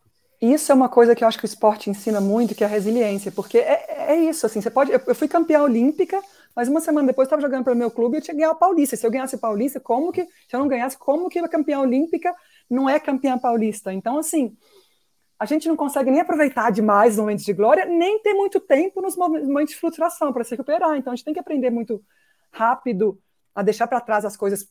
Tipo assim, ganhei já para focar no próximo, e ao mesmo tempo muito rápido a deixar a derrota para trás e já focar no próximo. Eu acho que o esporte ensina muito resiliência mesmo, essa, essa, essa, esse poder que você tem de se levantar rápido. Eu acho que talvez a maneira mais fácil de se aprender seja dentro do esporte, e hoje eu levo isso para a vida, né? Mas o esporte você não consegue nem comemorar demais, nem ficar triste demais. Você tem que realmente se reerguer muito rápido e colocar o pezinho no chão muito rápido também. É interessante, no, no documentário, o Tom Brady usa uma expressão que ele usa muitas vezes, é, dada a importância que ele vê para aquilo que ele diz o tempo todo, block the noise bloquear o barulho. Que é uhum. é isso, não está acontecendo algo, a imprensa está falando, o fã está gritando, não sei o quê, e bloquear o barulho, é. que nada disso vai fazer diferença dentro do campo. Então, é. Às vezes é chato a gente falar isso, que parece que a gente está falando que a torcida não é importante. Por isso que eu sempre tive um pouquinho de medo de falar assim, nossa, hum. quando eu estou jogando, eu não vejo nem. Eu realmente, gente, eu entro no estado de flow que eu não vejo a torcida. Aí eu falava, aí parece que eu não estou dando importância para a torcida. Pelo contrário, entendeu? Eu falei que bom que eu conseguia fazer isso, né? Mas tem atletas que não conseguem, então a torcida a favor sempre vai atrapalhar algum atleta. Mas eu sempre tive medo de falar isso para falar assim, ah, a Sheila não está nem aí para torcida, não, de maneira alguma. Até porque depois que você consegue ganhar aquela torcida, aí você vê, né? Depois que a gente ganhou, tipo, da Rússia, na Olimpíada de 2012, que é como o campeão voltou, o campeão voltou, aí você arrepia mais ainda. Então, eu falo assim, a torcida Sim. é super importante. Mas esse negócio isso que o Tom Brady fala é o segredo de todo grande atleta, entendeu? Acho que é. E de todo, de todo grande atleta, não, de todo mundo que quer atingir algum resultado maior. Uhum. Entendeu? Block the noise, Block exatamente. The noise. o do, documentário do Tom Brady está na plataforma da Star Plus, da plataforma da Disney, da Star Plus. Muito é, e aí, Sheila, vai ter documentário sobre a Sheila? vai? Assim, tem até uma produtora que está produzindo um documentário sobre o vôlei feminino, eu vou participar, hum. mas assim, meu pessoalmente deve ter um livro, mas o documentário não. livro estão me pedindo aí, mas vamos ver. Bom, excelente. Dependendo eles me ajudam também. Claro, vai ser um prazer a gente fazer isso. 100% à disposição. Obrigada. E, e, eu acho que vai, vai vender muito bem. Obrigada. É, Sheila, você estava falando um, um, tempo atrás ali sobre o momento em que você se tornou a Sheila do vôlei, né? Embora seu nome esteja aqui na, na tela do YouTube para quem, né, para quem só está ouvindo, a Sheila colocou aqui na plataforma Sheila Castro, mas de fato você é mais conhecida como a Sheila, Sheila do, do vôlei, né? Como é que é isso para você de ter um. Eu vou chamar aqui de nome artístico, tá? Mas uhum. não é bem isso, né? Mas como é que é isso de você ter, ser conhecida por um, um, nome, um apelido diferente é, do seu? É assim, eu até, até quando eu parei de jogar, lógico, para continuar, imagina, recente, a Sheila do vôlei, a Sheila da seleção, a Sheila do vôlei. Tinha falava assim, ah, você, ou, ou, às vezes não sabe direito quem eu sou, você é aquela jogadora da seleção, né? Eu falava, não, já fui da seleção. Aí agora, gente, mas essa é você para sempre, né? E é legal. Que bom que eu consegui construir isso dentro do vôlei para ser lembrada como a Sheila do vôlei, entendeu? Antes eu tive, assim, talvez um ou dois meses de falar assim, nossa, eu quero deixar de ser a Sheila do vôlei, ser a Sheila Castro. Mas não, eu vou ser para sempre, entendeu? E se eu sou você para sempre a Sheila do vôlei, é porque eu consegui atingir grandes resultados é, é dentro do que eu me propus, assim, inspirar uhum. muitas pessoas. Então, assim, eu tenho acho que é orgulho, felicidade. Acho que é assim, eu sou feliz de ser de, de, ser reconhecida como a Sheila do vôlei. Assim. Eu, eu marquei uma geração aí, com certeza. Minha geração no vôlei marcou uma geração, vou dizer. E eu, foi muito, deixa eu contar uma outra coisa. Ano passado eu estava em Brasília com a seleção brasileira, eu não estava jogando, mas eu estava acompanhando as meninas, ajudando o Zé, a comissão técnica. E a gente foi fazer um, um, um treino num clube lá, e tinham sócios do clube esperando para tirar foto e sei lá o quê. Aí na hora que vai sair junto aquele tanto de gente, Aí vem uma menina, uma adolescente, tirar foto comigo, e ela tá ali, a mãe dela chega assim: Não, filha, a Sheila é o que tem que tirar. Acho que a mãe dela deve ser mais da minha idade, né? a Sheila é o que tem que tirar, porque ela é da minha geração, ela não é da sua. ai, ai, é legal, legal essa, assim. essa, identificação é. e, e, e, essa visão de que é, é muito interessante essa sensação do pertencimento, né? A, a, pessoa, o fã, conforme ele, ele vai ficando próximo, ele vai criando aquela identificação, ele se sente pertencendo àquilo e aquilo pertencendo à vida dele. Esse é. senso de pertencimento é muito legal e, e, é por isso que cria esse tipo de marca, né? Esse tipo é. de nome, esse tipo é. de marca. É. Sabe que eu, eu, eu, tenho um filho de um ano e meio agora, né? o, o Rafael. E às vezes eu vejo, sei lá, uns jogadores assim, de futebol da minha época, com os atletas da minha época e tal, dando entrevista na TV. Eu sempre fico pensando, meu Deus, o Rafael não vai ter ideia de quem foi esse cara ou, ou essa mulher. Né? É. E é isso, é uma coisa da minha, e, da minha geração. Passa, não adianta. Por mais que hoje você tem, pode ficar vivo na memória, porque tem, você rever jogos no YouTube, mas vamos você já chegar a novos ídolos. Eu falo assim, o Michael Jordan, a maioria dos jovens hoje em dia não sabe quem foi Michael Jordan. é, é, assim, meu ex-marido, ele é jogador de basquete, e ele se inspirava, ele foi jogador de basquete, ele se inspirava no Michael Jordan. Aí ele foi técnico, depois ele se tornou técnico, e ele foi num, num camping do Michael Jordan com um atleta dele, que era atleta do Pinheiros aí, e assim, ele falou: meu atleta, que, sei lá, o, o Breno tem hoje 44 anos, o atleta dele hoje deve ter uns 26 anos, vamos dizer assim, na época ele tinha 17. Ele falou assim: meu atleta nem sabia disso que era major, nem ficou com as pernas tremendo, eu estava do lado dele com a perna tremendo. é isso, entendeu? E passa, entendeu? Vai passando as gerações, vão surgindo novos ídolos, entendeu? O, o Tom Brady, pra gente, assim, vamos falar para eu, eu acompanhei a carreira dele toda, que foi junto com a minha, assim, praticamente, né? Mas minhas filhas vão nem saber quem que foi. Verdade, você é sabe, é, é, mas você sabe que a gente tem uma relação uh, importante aí, mas tem uma diferença muito interessante dos atletas mais recentes, de hoje, vamos dizer, das últimas décadas, que é tudo é extremamente bem documentado, gravado Sim. em alta qualidade. Porque, veja, o começo da carreira do Pelé praticamente não tem vídeo, quase não tem nada, assim, tem pouquíssima documentação. E quando meu filho mais novo foi jogar basquete federado, ele jogou alguns anos, uh, eu um dia sentei com ele, e aí fica a lição aí, Bruno, como é que a gente faz isso, tá? um dia eu sentei com ele e falei, Enzo, senta aqui. Você precisa entender quem é esse cara. E aí eu mostrei Michael Jordan para ele muita coisa, muita então, uhum. assim, não era o ídolo, de, o ídolo dele natural, que era Kobe Bryant. Tá é. tudo bem. Mas é, ele passou a ter uma noção muito clara. Passou a admirar, provavelmente, também. Isso, exatamente. exatamente. É. é. e é isso, entendeu? Assim, é, minhas filhas, sabe o que tem muito legal? Quando começou a pandemia, ainda estava, né? Minhas filhas muito novinhas, tinha um ano. É um ano que elas tinham. E começou muito reprise de jogo de vôlei na TV, porque a gente tem muita coisa que você falou, a gente tem muita coisa documentada. Muito, e a reprise de 2008 e 2012, que eram os dois títulos olímpicos, são os dois títulos olímpicos ah. do Brasil. Eu tenho uma cena da, da, Liz no colo comigo, foi a Liz, não foi a Nina, de noite, assim, e a TV ligada, que alguém ligou a TV, e eu jogando lá. E assim, ela tinha um ano e três meses. Ela olha pra TV, tipo assim, me vendo, que me deu um foco em mim, olha para mim olha para a TV, olha para mim, e parece que ela fala assim, como assim a mamãe está lá e está aqui? Ela nem falava ainda. Sensacional isso, olha que demais. Foi muito, foi muito bom esse dia, foi muito engraçado. Hoje muito elas têm noção, incrível. elas pedem para pôr, que elas me viram jogar pouco, né, assim. Uhum. Mas elas falam, mãe, põe, põe no YouTube você jogando, aí eu ponho, elas vêm, elas adoram. Aí ele fala, volta a jogar, mamãe, elas pedem para voltar a jogar. que legal, é. que legal. Que e, e, você pretende ser técnica algum dia? Ah, tem muita gente que quer que eu seja técnico no meio do esporte, até pela representatividade, mulher, né? Não existe muitas mulheres técnicas Sim. no mundo, no Brasil. Mas eu, assim, eu fiz, eu, estive no Minas como assistente na temporada passada, enquanto eu ainda estava jogando, que eu, fiz, eu joguei nos Estados Unidos a liga curta.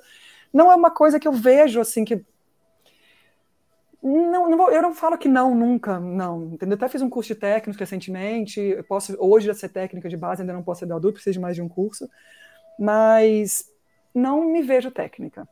Apesar de que as pessoas que me querem técnica falam que eu tenho uma visão muito grande, tática e técnica, e que eu entendo muito do voleibol. Realmente, eu sei disso. Eu, tenho, eu realmente entendo muito de, do voleibol, assim. Eu sempre fui uma jogadora muito estudiosa também, assim, de gostar dessa parte. Uhum. É, mas eu não me vejo técnica. Mas assim, talvez, eu falo, mas não, acho que não. Eu, tô, eu ainda estou saindo do buraco negro. Não, eu, acho que tem uma, eu acho que tem uma questão que é um pouco diferente aí, que as pessoas, claro, elas, elas querem o ídolo é, é, ali, né? Sim. Continuar sendo visível. Mas, mas eu entendo que tem uma coisa que é um pouco diferente aí. Obviamente você conhece o esporte por dentro, profundamente, está tudo certo com isso, mas não necessariamente você se vê ou tem prazer naquela atividade Sim. de técnico especi especificamente, Sim. que são outros desafios, são outras Exatamente. coisas. Né? Eu falo assim, é, é, tudo, tudo que eu estou vivendo agora é novo, né? Não é, é tudo novo, que até hoje eu joguei vôlei, a verdade é essa. Joguei vôlei e li livro, eu sempre li também. eu falei que eu joguei vôlei e li livro. Mas assim, hoje então tudo, tudo que eu faço é novo, assim, é, são novas, eu estou convivendo em novos ambientes, novos grupos de influência, tudo é novo. Uhum. É, então, assim, é muito cedo falar não vou ser técnica de jeito nenhum, ou não fazer de jeito nenhum, eu estou experimentando um pouquinho de tudo.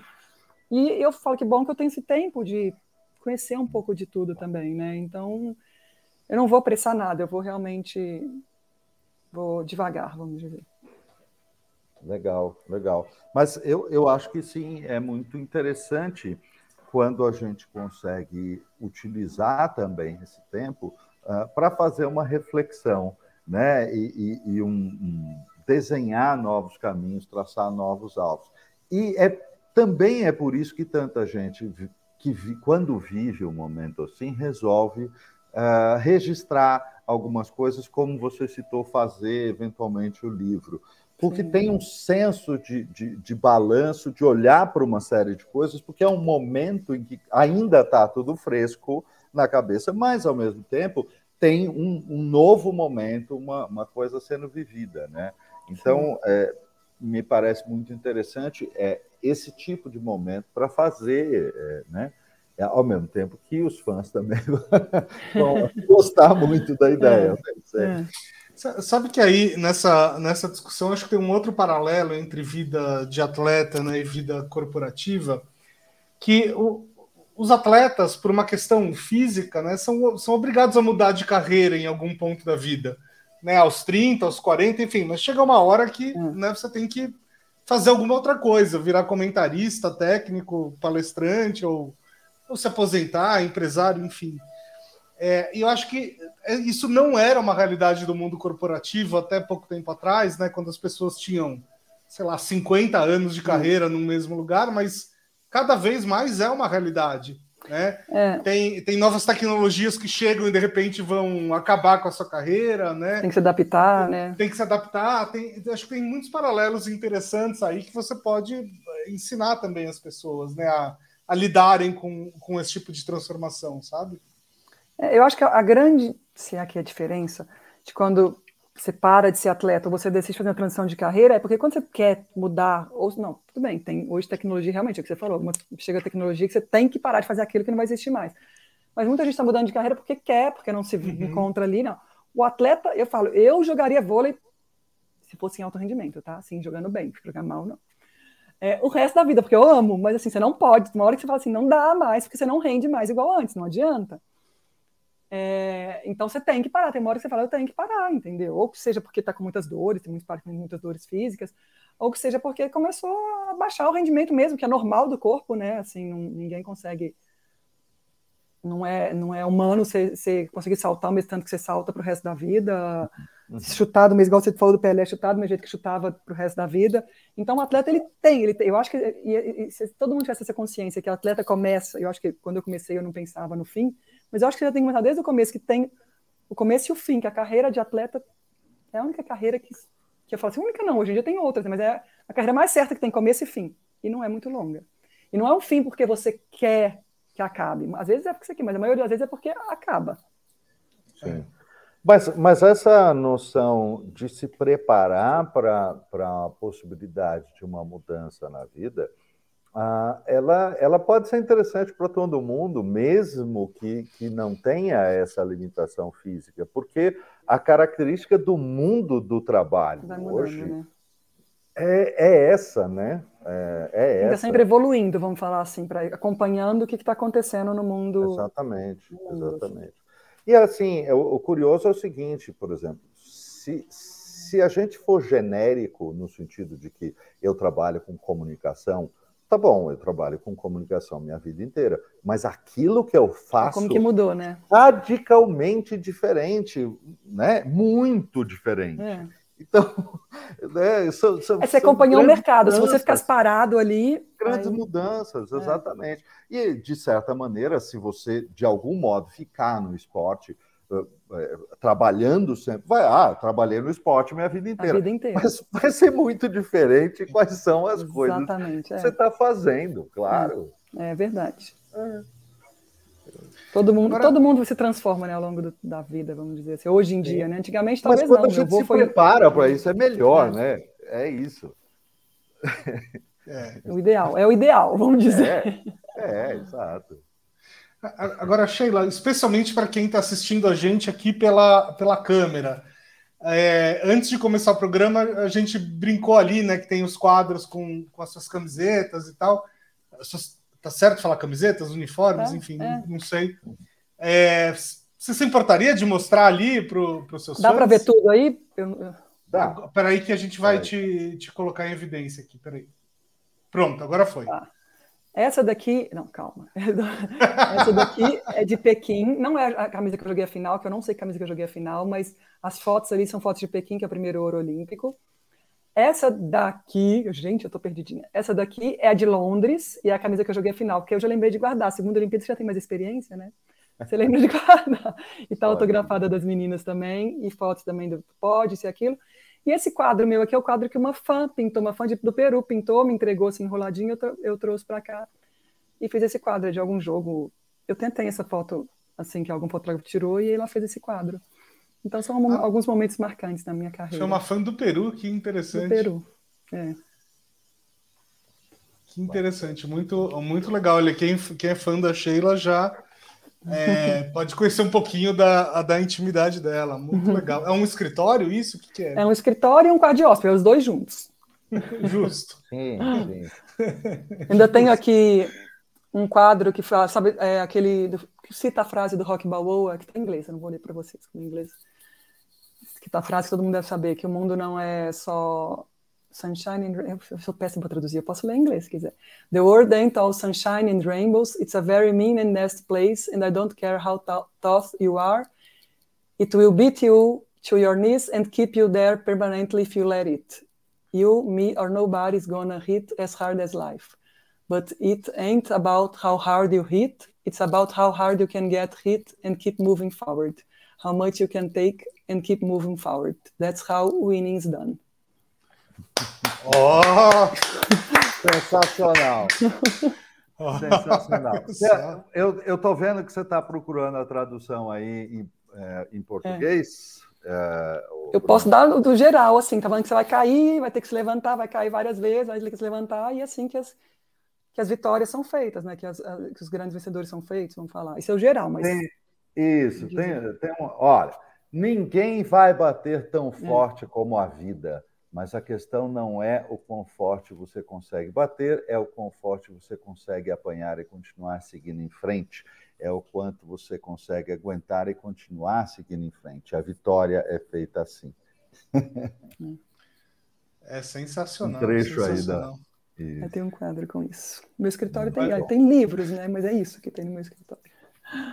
Eu posso dizer que, que eu fui lá na. Eu tive na Filadélfia e eu subi aquela escada do, é, do museu que o Rock Balboa sobe no, ah, no, no, primeiro ou no segundo filme e foi uma das coisas mais emocionantes que é. eu fiz na vida, assim, foi realmente. Eu posso imaginar. É.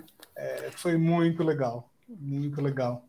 E tenho e, e, e, curiosamente eu tenho um amigo que mora né, na, na Filadélfia e ele conta que esse é um dos, é um dos melhores museus dos Estados Unidos, né?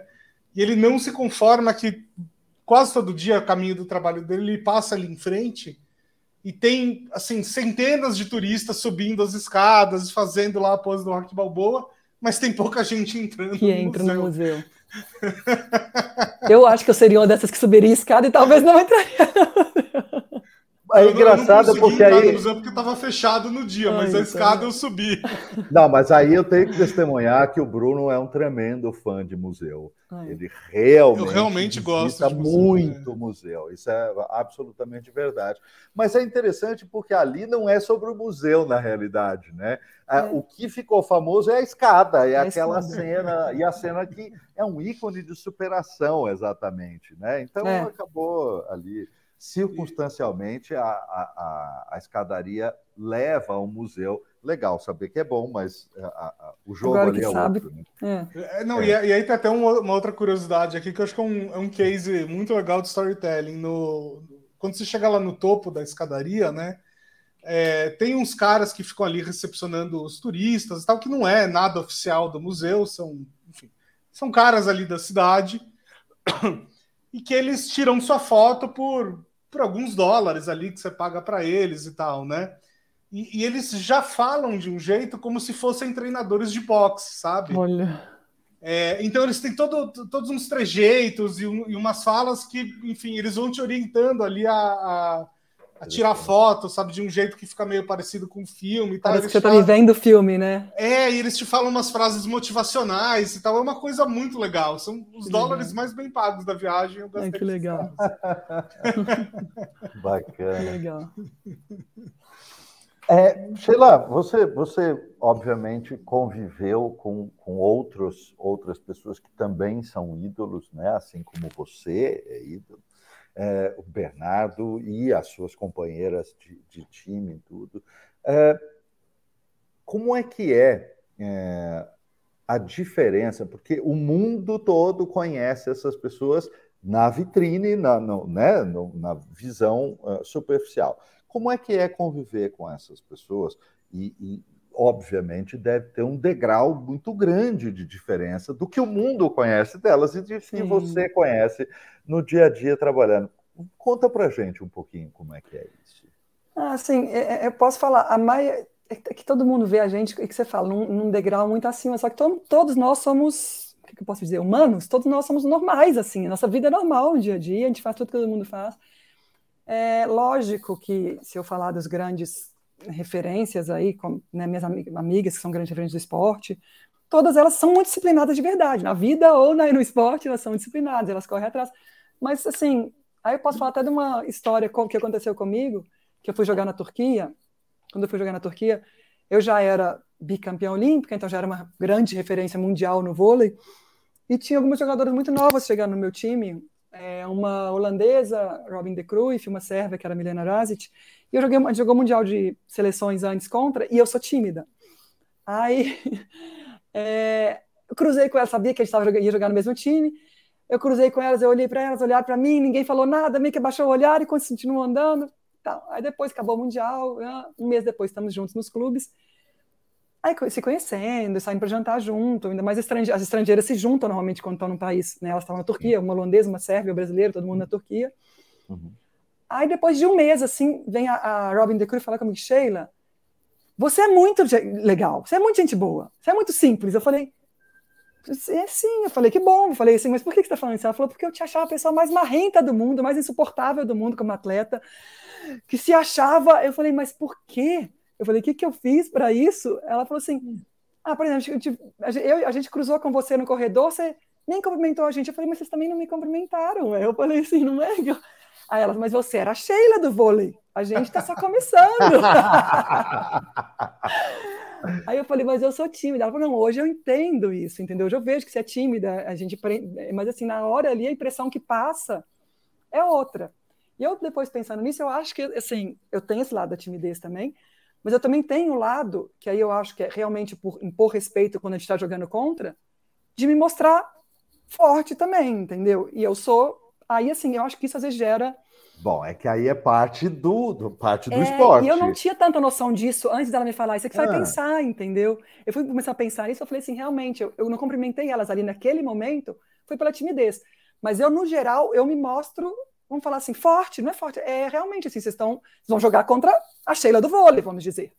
Então já claro. já começar ali, entendeu? Então acho que isso às vezes gera gera uma sensação, talvez até em todo mundo que eu tenho, sei lá, sou superior, eu me acho demais ou isso e aquilo, mas foi foi até legal quando ela falou isso e comecei a me analisar também, né? Mas depois que conhece, eu falo assim, isso das minhas amigas também, se, você, se todo mundo tiver a oportunidade, das minhas amigas, das outras, das outras grandes referências aí no esporte, ou técnicos ou atletas são todas muito humanas assim. É, eu acho que tem um aspecto aí que é muito, muito interessante, muito importante ser entendido, né? Que o esporte, porque é uma competição aberta, claramente, e deve ser, tá tudo certo com isso, né? Uhum. Ali sim é o lugar da competição extrema a, a, o modo como você se apresenta, o modo como hum. você chega, o modo como você entra na quadra, o, a posição do seu corpo, o jeito que você olha, é. tudo isso faz parte da, Exatamente. do que está em disputa. É. Não, gente, não dá para esquecer disso, é fato. Né? Essa linguagem corporal, jogo... né? A linguagem corporal fala.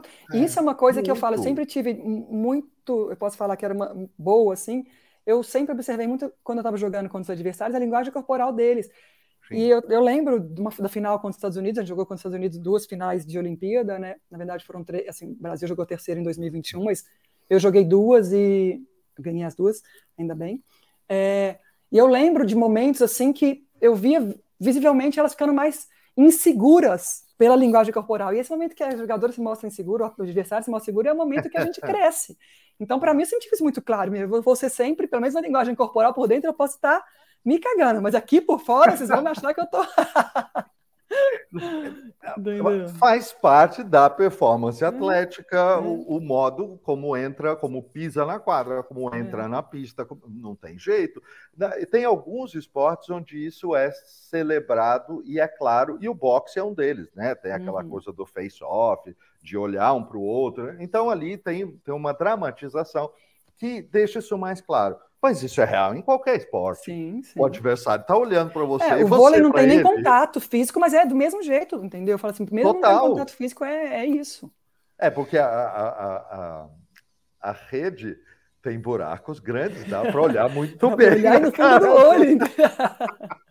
e tem dá que estar comemorar colado, na cara. não é? Exato, comemorar na cara, olhar no olho ali, é. no, claro, porque né, é. tem que estar colado na rede. É. Então... então, então, sobre isso, agora quem vai recomendar um documentário sou eu. É um documentário antigo, bastante clássico, que eu esqueci o nome agora, mas é, é o documentário de como o Schwarzenegger ganhou o Mr. Olympia lá na década de 80, né? Campeonato de fisiculturismo. E, e aí, basicamente, é ele contra o Lu Ferrino, que era o, o ator o que fez o Hulk e tal, né? Tá. É, e, e, nesse documento, assim, obviamente eu não entendo nada da parte técnica do fisiculturismo. Mas uma coisa que dá para perceber nesse documentário é que o, o, o, os mind games ali entre os dois fisiculturistas né, é uma coisa que importa imensamente. Né? Então, as entrevistas que um dá, dá para a imprensa e aí, como o outro recebe, não sei o quê. As provocações que existem. Provocações ali, né? e tal. Você vê que, assim, pelo menos metade da, da vitória do, do Schwarzenegger sobre o, o Luferrino foi muito mais mental do que do músculo. É. E, e, aí você percebe que o Schwarzenegger depois é um cara que, além do cinema, né, teve uma carreira com bastante sucesso na política, onde isso importa também muito, é. né? Você vai vendo que as coisas não são à toa. É. é.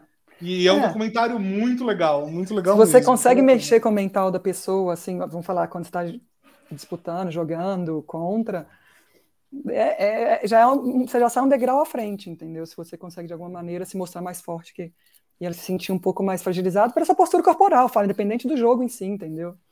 Já é, você já sai um degrau à frente. Sim.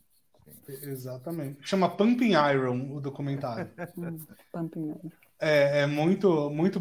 Assim, eu vi no Netflix um tempo atrás, não sei se ainda está lá, mas é muito bom. Muito bem. Bom, eu quero, novamente, eu quero ver o documentário sobre a Sheila. Também, exatamente.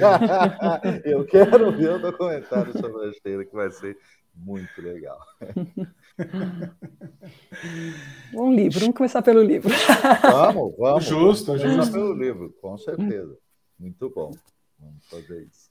Sheila, é, estamos chegando aqui no, no final do nosso programa. Quero agradecer imensamente pela, pela presença. E todo final eh, quero pedir também né para os nossos uh, ouvintes aí e pessoas que estão assistindo o programa para assinarem clicarem no sininho fazerem todas essas coisas aí que youtubers normalmente pedem. E no final dos nossos programas a gente sempre deixa um espaço para os convidados falarem o que quiser. Então se você quiser deixar uma mensagem final se você quiser vender sua palestra, se você quiser dar uma dica cultural, enfim. Esse é o momento aí que você tem para falar o que você quiser, microfone aberto. É, não, eu acho que eu tô, eu tô numa nova descoberta, acho que da minha vida, assim, novos momentos, novos aprendizados. Estou é, trazendo um, um curso para o Brasil de Portugal, já que é para falar, eu vou falar. Esse curso é treinamento mental, tanto para atletas quanto para business mesmo E a gente vai fazer um workshop de lançamento agora no final de fevereiro, vai ser fechado para convidados, mas com certeza vocês vão saber mais em breve né, pelas minhas redes sociais, redes sociais do Gilberto Silva, Gilberto Silva é do, do, futebol, né, vocês devem conhecer, foi campeão do mundo é, em 2002, e da Suzana Torres, que é portuguesa. E é isso, e foi muito bom participar com vocês. Vocês vão me ver ainda muito, vocês que eu falo, quem está ouvindo, muito ligado ao esporte, ligado ao vôlei. E eu vou começar a enveredar nesse meio das palestras também, ainda esse, esse caminho novo aí que eu estou buscando percorrer e buscando novos aprendizados. Foi ótimo o curso que eu fiz com vocês, me abriu muita mente, assim, de verdade. Foi fantástico, assim, é... facilitou agora quando eu penso em escrever alguma coisa para alguma palestra, me deu, nossa, me dá muita, me deu muita luz, assim. E é isso, estou nessa nova fase, nessa nova jornada. Que bom, agradeço demais e a oportunidade de ter ajudado a uma pessoa tão importante contar histórias que o Brasil inteiro quer ouvir. Muito feliz. Pois é. Obrigado. Muito bom. Muito obrigado, Sheila. Muito obrigado. Muito obrigado, muito obrigado Bruno por Paulo. toda a sua carreira e muito obrigado pela sua entrevista. Foi simpático aqui hoje. Obrigado.